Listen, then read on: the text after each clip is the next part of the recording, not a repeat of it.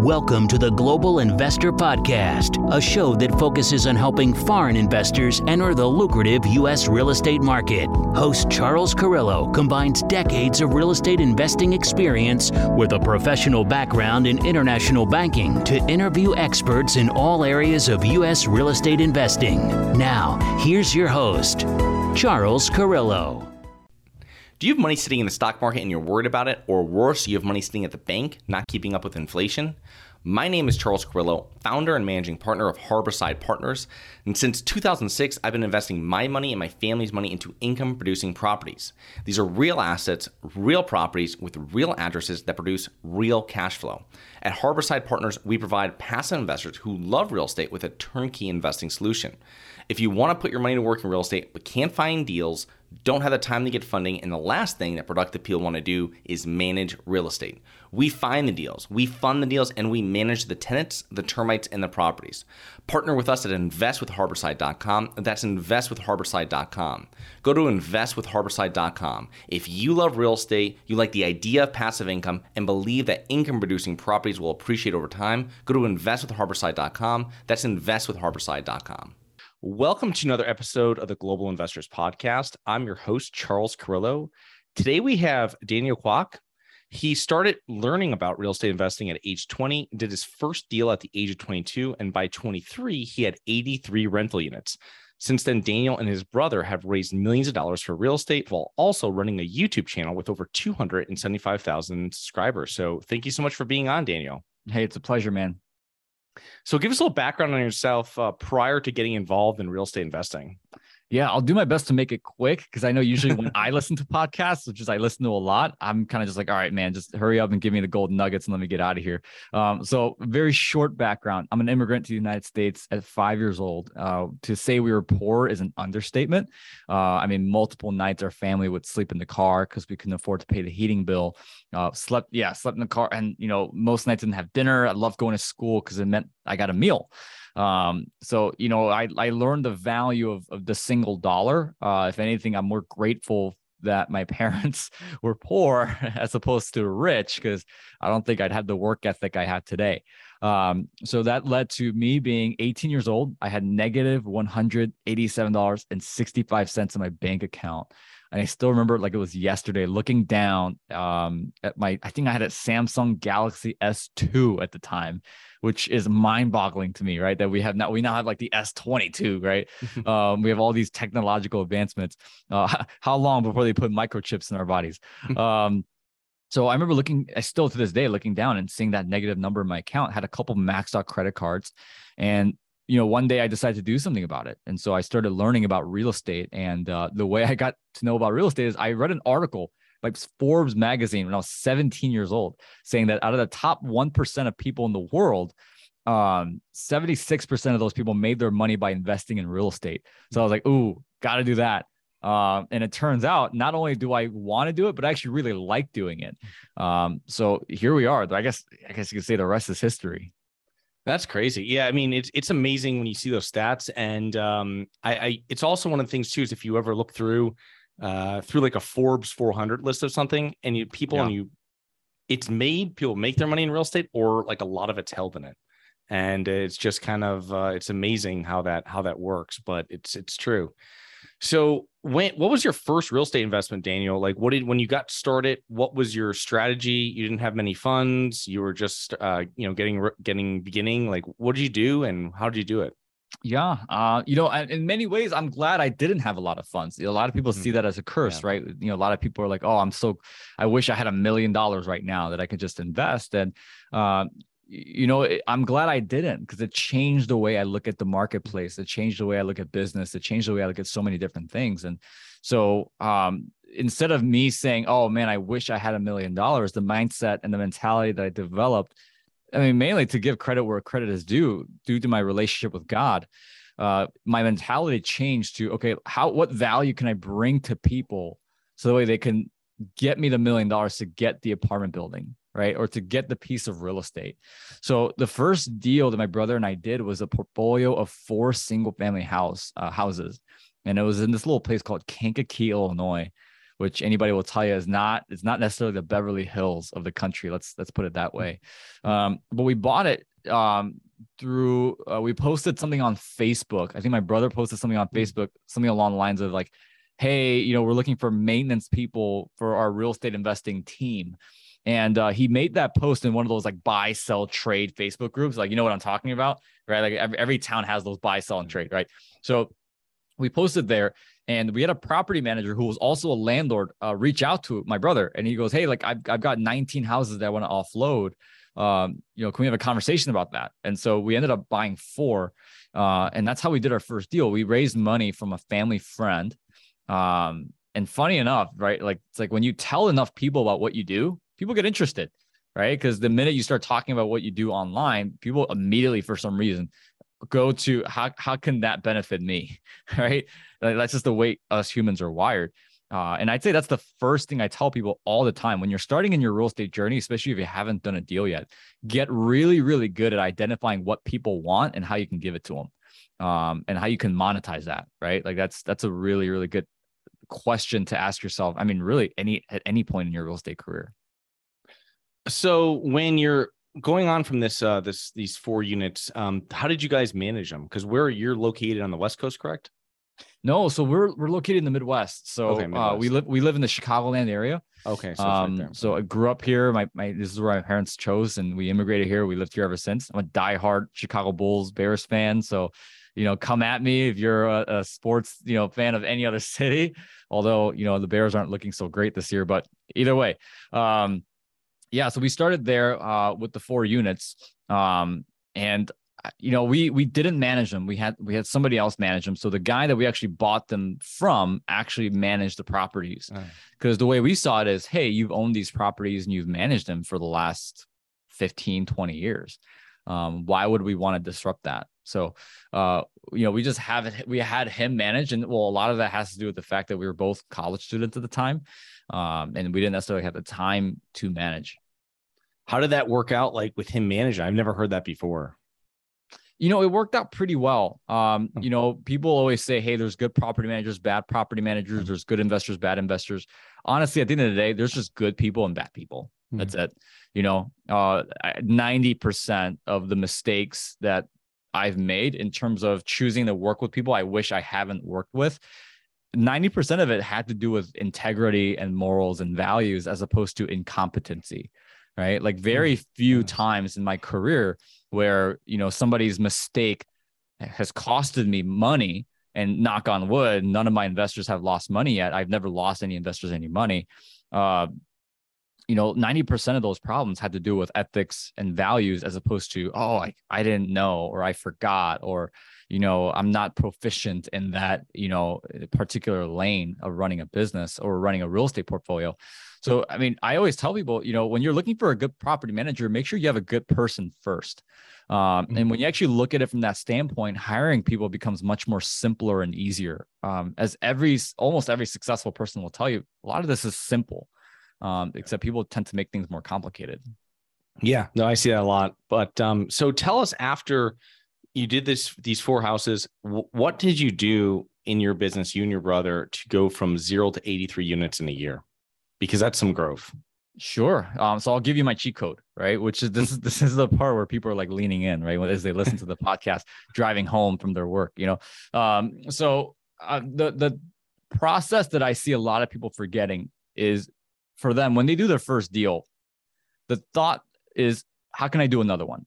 and how can I do another one? How can I do another one? How can I do another one? And then you get to a certain point where you just keep asking that question over and over and over again. And mm-hmm. for me, the mentality that I had is um, it was more so how do I not do the next deal? How do I actually build a business? Mm-hmm. Uh, and most people don't know how to build a business. Um, and I was actually talking to a friend of mine who is a very notable figure in the real estate world. Um, and you know, that's one of the things that him and I talk about all the time is, you know, what are, what are, what are the, you know, not regrets, but what is something you would have done differently since the beginning of your career? And an answer that I've seen him give hundreds and hundreds of times is like, yeah, I wish I would have read more books on actually building a business uh, as opposed to like building a real estate portfolio. Because my thought process was, okay, how do businesses scale? How do you know how? Well, you raise capital, right? So you know, after I did my you know first deal or so i think the deal i did right after that was an eight unit apartment complex. And um, you know it was around that time right before that time was when i really started focusing on hey like how do i actually raise capital? But not only that but how can i actually create a system of deal flow? You know because i think a lot of people like for example if i did a webinar right now on hey what are the top three ways best ways to find deals? I, we would have thousands of people join that webinar. Like a lot of people would join that webinar um, however, if I, you know, talk to you about, hey, like how to leverage virtual assistants, how to, you know, employ people, right? Like if, if I taught a, high, a much higher level on how to create a system, I would make the argument that not as many people would show up to that one. Right. Um, you know, which is just uh, sad for me. Even before then, I, I focused, okay, how do I actually build a business as opposed to just doing deals? Um, and that allowed me to think about, you know, instead of finding deals, how do I actually create a system where deals can come to me? Uh, mm-hmm. Instead of raising capital, how can I create a structure where you know investors find me, and uh, I have the ideal individual that I want, right? Just like how with any company, every organization has what's called their ideal avatar, their marketing avatar. And it's literally a list of a bunch of things, characteristics that make up their dream customer, right? Their perfect customer. And mm-hmm. if if you're somebody that wants to go from having done 10 units, having 10 rental doors to 100, that's the first thing that I would recommend people do is identify what are the top three things you need to get there and identify your dream customer with doing that. Mm-hmm. So not only identifying your dream investor, like what does that dream investor look like? Are they an individual who just sold their company for $25 million and they have 3 million that they want to employ in liquidity? Or are they a, a doctor that lives in San Francisco Bay Area making $400,000 a year and their CPA is telling them to get into real estate for tax tax reasons? Um, so identify what your dream customer is for your investors, but also the same thing for sellers. Who's your ideal seller? Who's your dream seller? Uh, is it somebody who's 65 years old, needs to retire and, and wants to sell on seller financing? Or is it a 36 year old who wants to sell their eight unit because they want to go off and do bigger and better deals? Right. Yeah. Depending on the answer to that question, the way you market and the way you find these people is going to be very, very different. It's going to be very, very different. And so, last piece of nugget before you ask me your next question is, you know, uh, instead of finding properties, look for people. Instead of trying mm. to find capital, look for people. Uh, if you look for people, a lot of times things get way, way easier. So even today, like my ways of finding deals is like we don't do mailing campaigns. Uh, mm. We don't do direct mail. We don't do it because for me, you know, that's that's a that's the way to find the property. You know, and that's okay right? I'm not saying that it doesn't work. Everything works, right? Like the infamous marketer Dan Kennedy, right? He's, he says everything works if you do it enough, right? Mm. Um, but for me, my philosophy is, you know, how do I find the people? As in, you know, how can I reach out to bankers who can then connect me with individuals that they know who've owned properties for 20, 30 years? Um, how can I get in touch with different networks and areas and corners of certain societies and communities where a lot of these landlords that I'm looking for hang out? Um, does that make sense?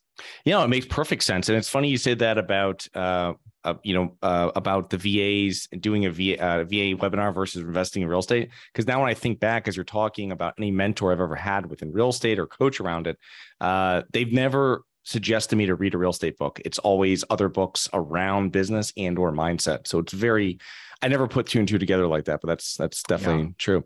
Um, so, but when you're doing uh, like when you were going, you know, uh, 40 units to 83 units, you're doing that. Is that seller financing that you were utilizing at that point? Raising yeah. money and seller financing? Because obviously, yeah, it was uh, most of it was seller finance deals. So, okay. uh, you know, we, we coined a little term called the force strategy, right? So, my brother is a big Star Wars fan, and he's kind of the marketing whiz between the two of us. Uh, you know, he's being our being our chief marketing officer. Uh, but the force strategy stands for find the deal, so that's F. Mm-hmm. Owner finance it, raise the capital, so that's FOR, right? C is cash flow it, and we talk about property management. And then the last one, E, stands for expand the business, meaning that, hey, actually learn how to build the infrastructure where you can actually scale and support another 30, 40, 50 units um because that's that's another thing that really separate good entrepreneurs from great ones is the great ones know how to look ahead and anticipate the needs and the problems of the next level and they mm. prepare mm. for that um i always tell people like entrepreneurs who are always destined or at the level where they could they can only handle 30 units will inherit a 300 unit portfolio and take it down to 30 in a matter of a couple couple years uh, or at least three or four or five, right?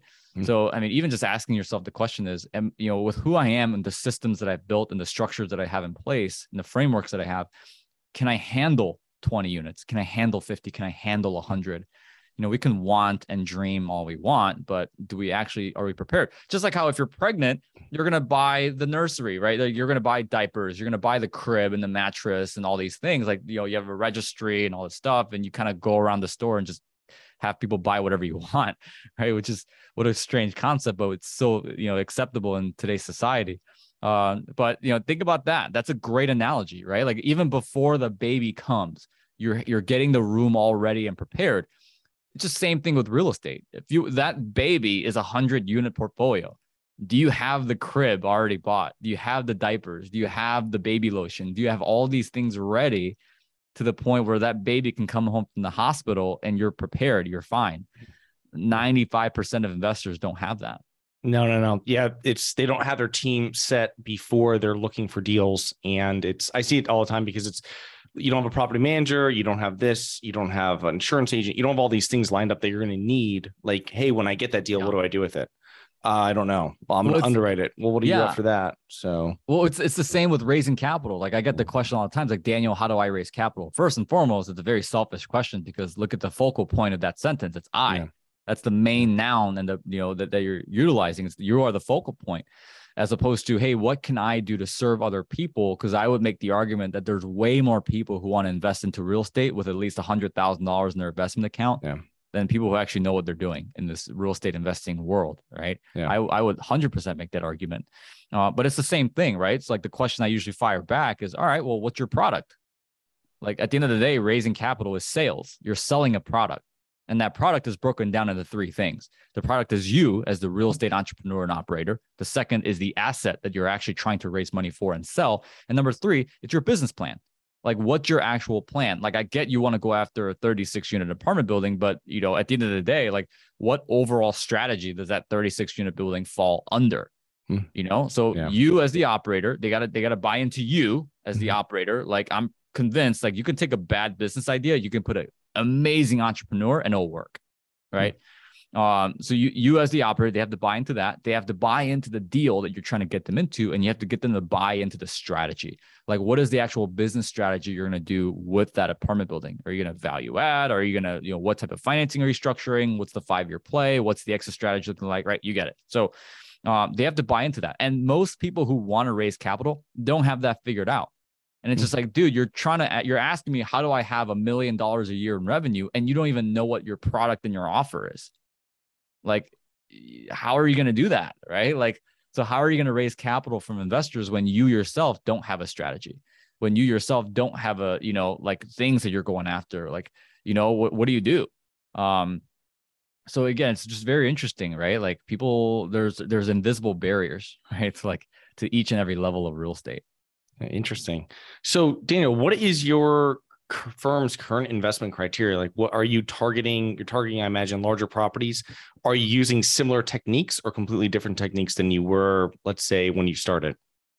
Uh, to raise capital or to do uh, anything for, for that just matter? like what kind of deals you're like what kind of deals is your mm. firm mm. you know what are you guys focusing on and then how are you sourcing those deals i imagine if gotcha. they get larger they're coming from you're not putting ads on facebook for 100 unit complexes you yeah. are going the brokers but like some of that must still be relevant in your process today yeah, yeah, absolutely. So uh, I have a couple uh, different real estate opportunities that people can, you know, um, get more information about. So one is it's a real estate hedge fund I started about four years ago, and uh, all they do is real estate hard money lending. Mm-hmm. And uh, you know the guy operating it is a, is a total stud. You know, the uh, he's a good friend of mine. His name's Kevin, and he's an actual, you know, absolute brother. And uh, he's got a little bit more gray hair than I do, right? He's about double my age, but at the same time, you know, he spent I think 20 plus years in Wall Street. It was one of the top private money managers, and you know, ran his own hedge fund for for a very very long time. And you know, he loves uh, lending, right? Real estate hard money lending, and he's done that for a long time, bridge lending to be exact. Mm-hmm. Um, so we have that. I I kind of just sit on their board and you know give advice here and there. Uh, you know, share my thoughts on the market. And then the, another opportunity I have is is uh, a company I started with my very good friend and brother uh, Andrew Willemese.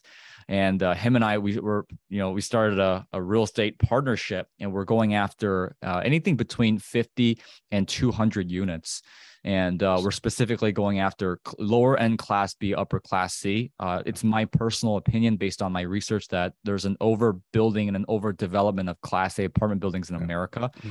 i mean to give you some data you know we right now have 803 approximately 803000 multifamily units that are currently in development. We haven't seen a number that high since 1973 uh, and when you parallel that with 800,000 single family housing units in construction as well, with the amount of shadow inventory that's been placed, right, due to moratoriums that we've had in the country the last two years because of the pandemic, you know, we're we're talking about a giant inventory shift that's happening right now as we speak mm-hmm. over the course of the next six to nine months. So as that inventory shifts, you know, and I think you know we've had absurd amount of rent increases as a nation. You know, I think the number was 15.6% mm. in year over year increase in in rents, right, for people that are renting. And to give you an idea, I live in Illinois we are arguably the worst state for people leaving right? Like it's us in california. Like we're we're the state where everyone wants to get out right? Uh and yet you know in my area where i live the the the cost of a of cost of rent for a three bedroom two bath class a apartment apartment unit has gone up 36% you know? Wow. i mean which is absurd you know the the place that my wife and I used to rent, you know, our rent went from 21 and when we're about to renew our lease, they wanted 27. So, I mean, you're talking about a dramatic increase. Uh, and I think a lot of that has to do with the fact that we've had such a low inventory in the housing market, and a lot of people were forced to go into Class A apartments. So, you know, the reason why we're going after Class B and Upper Class C is because I, I just see a giant movement of income saturation happening in the Class A market you know over the next 12 18 you know potentially even 24 months. So you know we're we're you know i, I think affordable housing is the gonna is gonna be the major winner over the next two three years based on everything i've researched and the individuals that i'm talking with. So we're going after those deals. The most important thing for me is we secure long-term fixed rate financing. Uh, a lot of big syndication guys whom a lot of them are my friends and i love them to death but i'll tell them that listen the way that you guys are structuring your financing is extremely risky because a lot of these guys are buying 300 unit complexes first and foremost overpaying for them you know like buying them at gosh 200 basis points below the market value cap rate that they should be at. And they're structuring two three year financing in an environment where the federal reserve increased rates by 150 basis points over the last three four months. I mean like come on you know yeah. like what you're just like putting a sign on your front door that says hey like i want risky deals right um so you know it makes me really nervous because i see a lot of people structuring bridge financing. Um a lot of people are doing that and and mezzanine as well.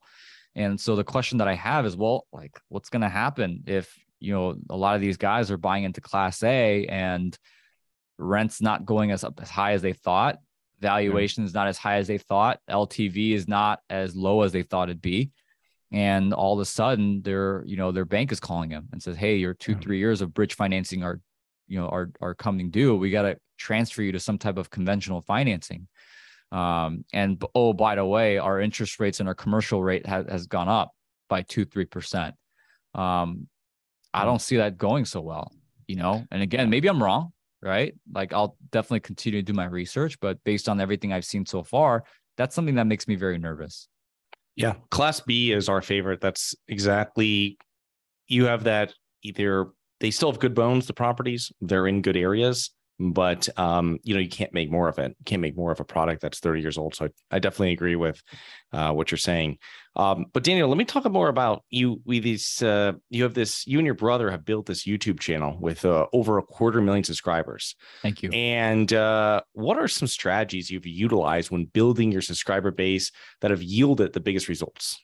Mm. So um, there's a guy that I absolutely love, and you know uh, we've been coached by him, and he actually coaches a YouTuber. I don't I don't know if a lot of people who listen to this podcast will know who he is. Well, maybe your kids will, but there's a YouTuber that goes by the name of Mr. Beast, and uh, you know he's he's one of the you know he's probably the biggest creator on YouTube. Right, he's got over a hundred million subscribers, wow. and uh, believe it or not, just one of his I think his worst performing video gets as much views as the Super Bowl. Uh, which is insane to think about, right? Yeah. Like I, I, think his worst video gets like 50 million views, which is nuts. Um, but uh, there's a guy that coaches him. He also coaches me, a guy named Derral Eves, and he said something to me that was really impactful. And he goes, when starting a YouTube channel, there's uh two there's two piles like a Venn diagram, right? On one side, you have what your channel stands for. And on the other side, you have what people actually care about. And your first 50 videos have to be in that middle. And that's how you hit 100,000 subscribers, right? Like once you develop a fan base, you, you have a little bit more flexibility. But, you know, if I were to instruct someone on how to build a YouTube channel today, I'd say figure out what that middle looks like for you. Interesting. Okay. How have you, because I was doing some research on this as well prior to our, our interview, and it's you've niched down the focus to gain more subscribers. So tell me about this, because this is, I think when you're ever niching something down and getting back to what you're talking about, avatar, it always scares creators yeah. because you're like, oh, I'm going to alienate all these people or whatever. Tell me why that's not true or why it might be true, and then what you've done. Because it's a very selfish way of thinking right? Like the minute you start talking about, oh, I'm going to lose less at the expense of serving a certain crowd of oh. people, it's a very selfish way of thinking. And it's not, it's not quote unquote wrong. Like most people don't know that it's a selfish way of thinking. But, you know, if for, so I'll give you a great example. So, um, two years ago, you know, we post a lot of stuff about the housing market and real estate, and we still do to some capacity. But I remember my director, Nick, who was just in here fixing my mic, um, you know, he said to me, he came to me, goes, Hey man, I, I really think you should start talking about this thing called the Great Reset. And I'm like, what is it? You know, and at first I thought I just thought it was another conspiracy theory, right? I was like, ah, you know, it's probably the same people who, you know, believe that frogs are homosexuals or whatever, right? Like the birds are the drones of the government that that, that come up with this. Um, and I started looking into it and I was like, oh my goodness, this is actually a real thing. Like, you know, if you actually go on the website of the World Economic Forum, the Great Reset is one of their biggest agendas. And they literally has put, they've put out a video telling the world what they want by the year 2030. Um, and you know, I can get into what that world looks like, but you know, either way, I, I we did a video and it blew up. It got like 189,000 views during a time when that was considered a you know a really you know viral video for us at least right? And so uh, we released the second one got 430000 views. Released the third one now it's at that one's at 1.1 million views. And so you know Derral kind of coaches goes hey I, I really think you should keep talking about this thing because you've you found a group of people that really need your help that really want to hear your voice when it comes to this particular topic and you know you guys have an opportunity to articulate at the end of the day what people want so uh, we've been posting a lot about political finance, you know, um, just to be open and vulnerable with you. I feel like we're at a time now in 2022 where everyone's so afraid to share their own opinion. But I'll be very honest. I'm, you know, I, I lean conservative. Um, you know, I'm one of those guys where, you know, I don't think transgender athletes should should compete with women. Like I think we're I think we're pretty screwed up as a society actually to the point where we can't even you know, we can't even answer a question on what is a man and what is a woman. Uh, I think that's that is a byproduct of a lot of pain and a lot of um, you know unproductive and very uh, misstrued way of thinking, if that makes sense. You know, now granted, I'm one of those people that i will listen to anybody and everyone. You know, I I'm I try to be as compassionate as I possibly can. I'm a very people oriented person, but um, these are things that I genuinely have find interesting you know? And so we started posting stuff like that. And when we did that in a span of two years, we went from, I think, 68,000 subscribers to now today we're at 285. Wow. Um, so, you know, it's, you don't, there was one, do you, okay. So do you remember watching a show called Malcolm in the Middle? Yes. Yeah. So it was one of my favorite shows growing up. It was, I thought it was so funny. My wife and I just recently finished the show together, but there was one episode where the oldest brother, Francis, tells the youngest brother at the time, Dewey, this line, and it just like stuck with me. But he go he tells Dewey, he's like, hey, Dewey, you know, in life, we don't get to choose the people that need our help. And I, I was so blown away by that because it's so true, right? Like you, you know, you don't, we don't, we don't, we don't have a choice in the people that need our help. You know, we don't choose that. Um, they find us because they need help, right? And you know that that line stuck you know, with me so so I it was it resonated with me so much because I think every single one of us, especially as entrepreneurs, we all have an image and a picture of how we want our career to go.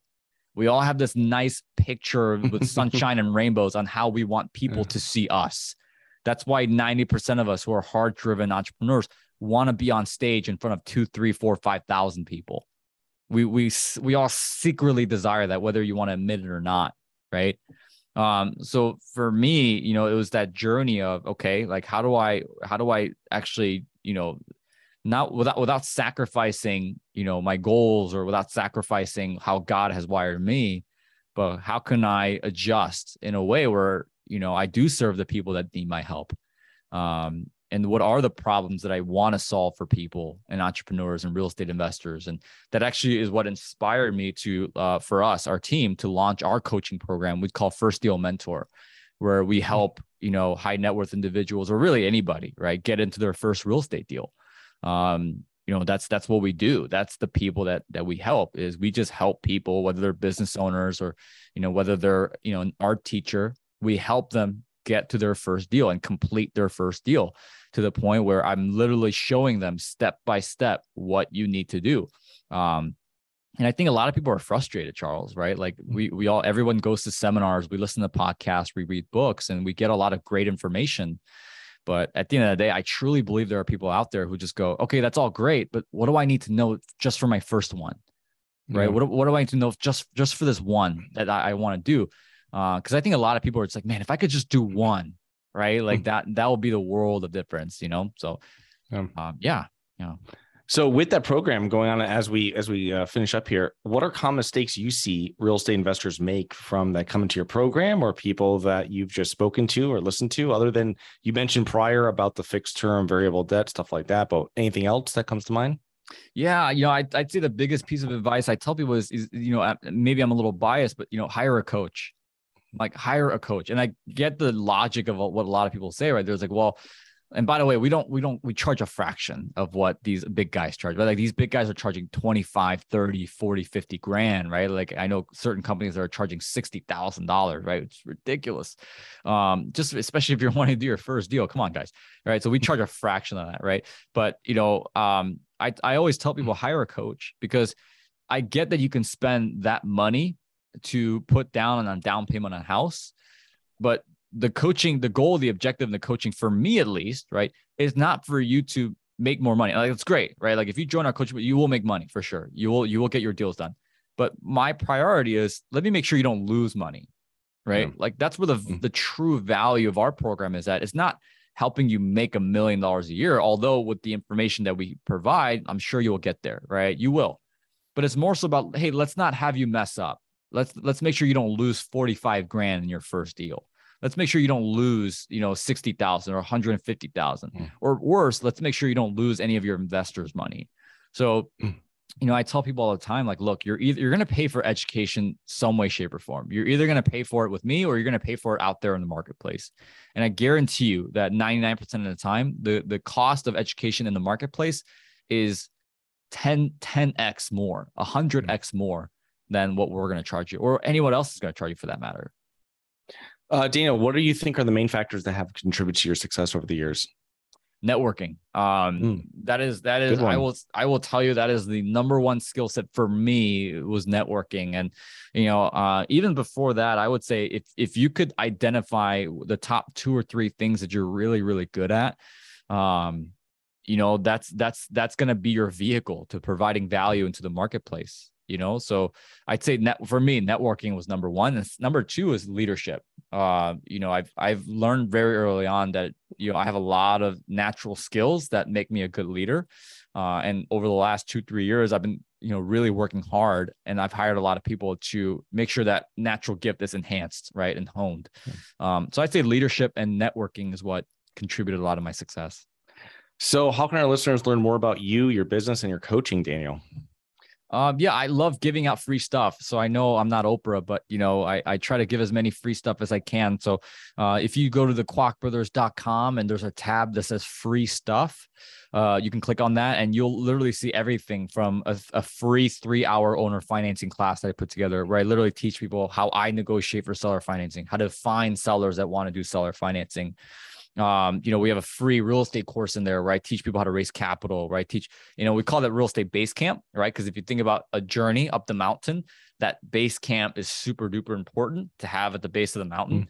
Mm. Uh, so we have that one there. My brother did a productivity class, and I also do a free meetup every other Tuesday. So nice. Uh, as long as you plug in with us and you know uh, we send out emails and you know whatnot. And so, uh, yeah, we do a free meetup every other Tuesday, which I think if you just Google Kwak Brothers Real Estate Meetup, you'll you'll be able to find it. But uh, yeah, free meetup, uh, free course, and I also give out a free book. So if all that wasn't enough, I'll throw in a free book in there as well. And so I think with the book, all you got to do is just pay for shipping. So um, yeah, just go to the kwakbrothers.com forward slash free stuff and uh, all that, all that stuff is there.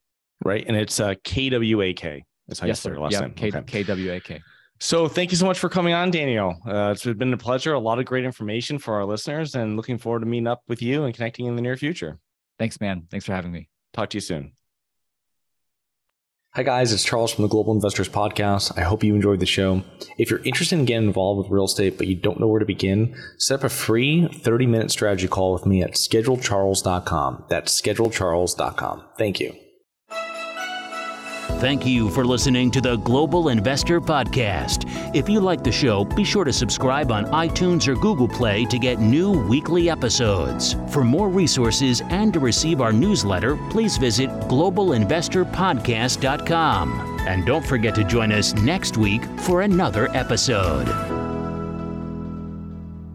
Nothing in this episode should be considered specific, personal, or professional advice. Any investment opportunities mentioned on this podcast are limited to accredited investors. Any investments will only be made with proper disclosure, subscription documentation, and are subject to all applicable laws. Please consult an appropriate tax, legal, real estate, financial, or business professional for individualized advice. Opinions of guests are their own. Information is not guaranteed. All investment strategies have the potential for profit or loss. The host is operating on behalf of Syndication Superstars LLC exclusively.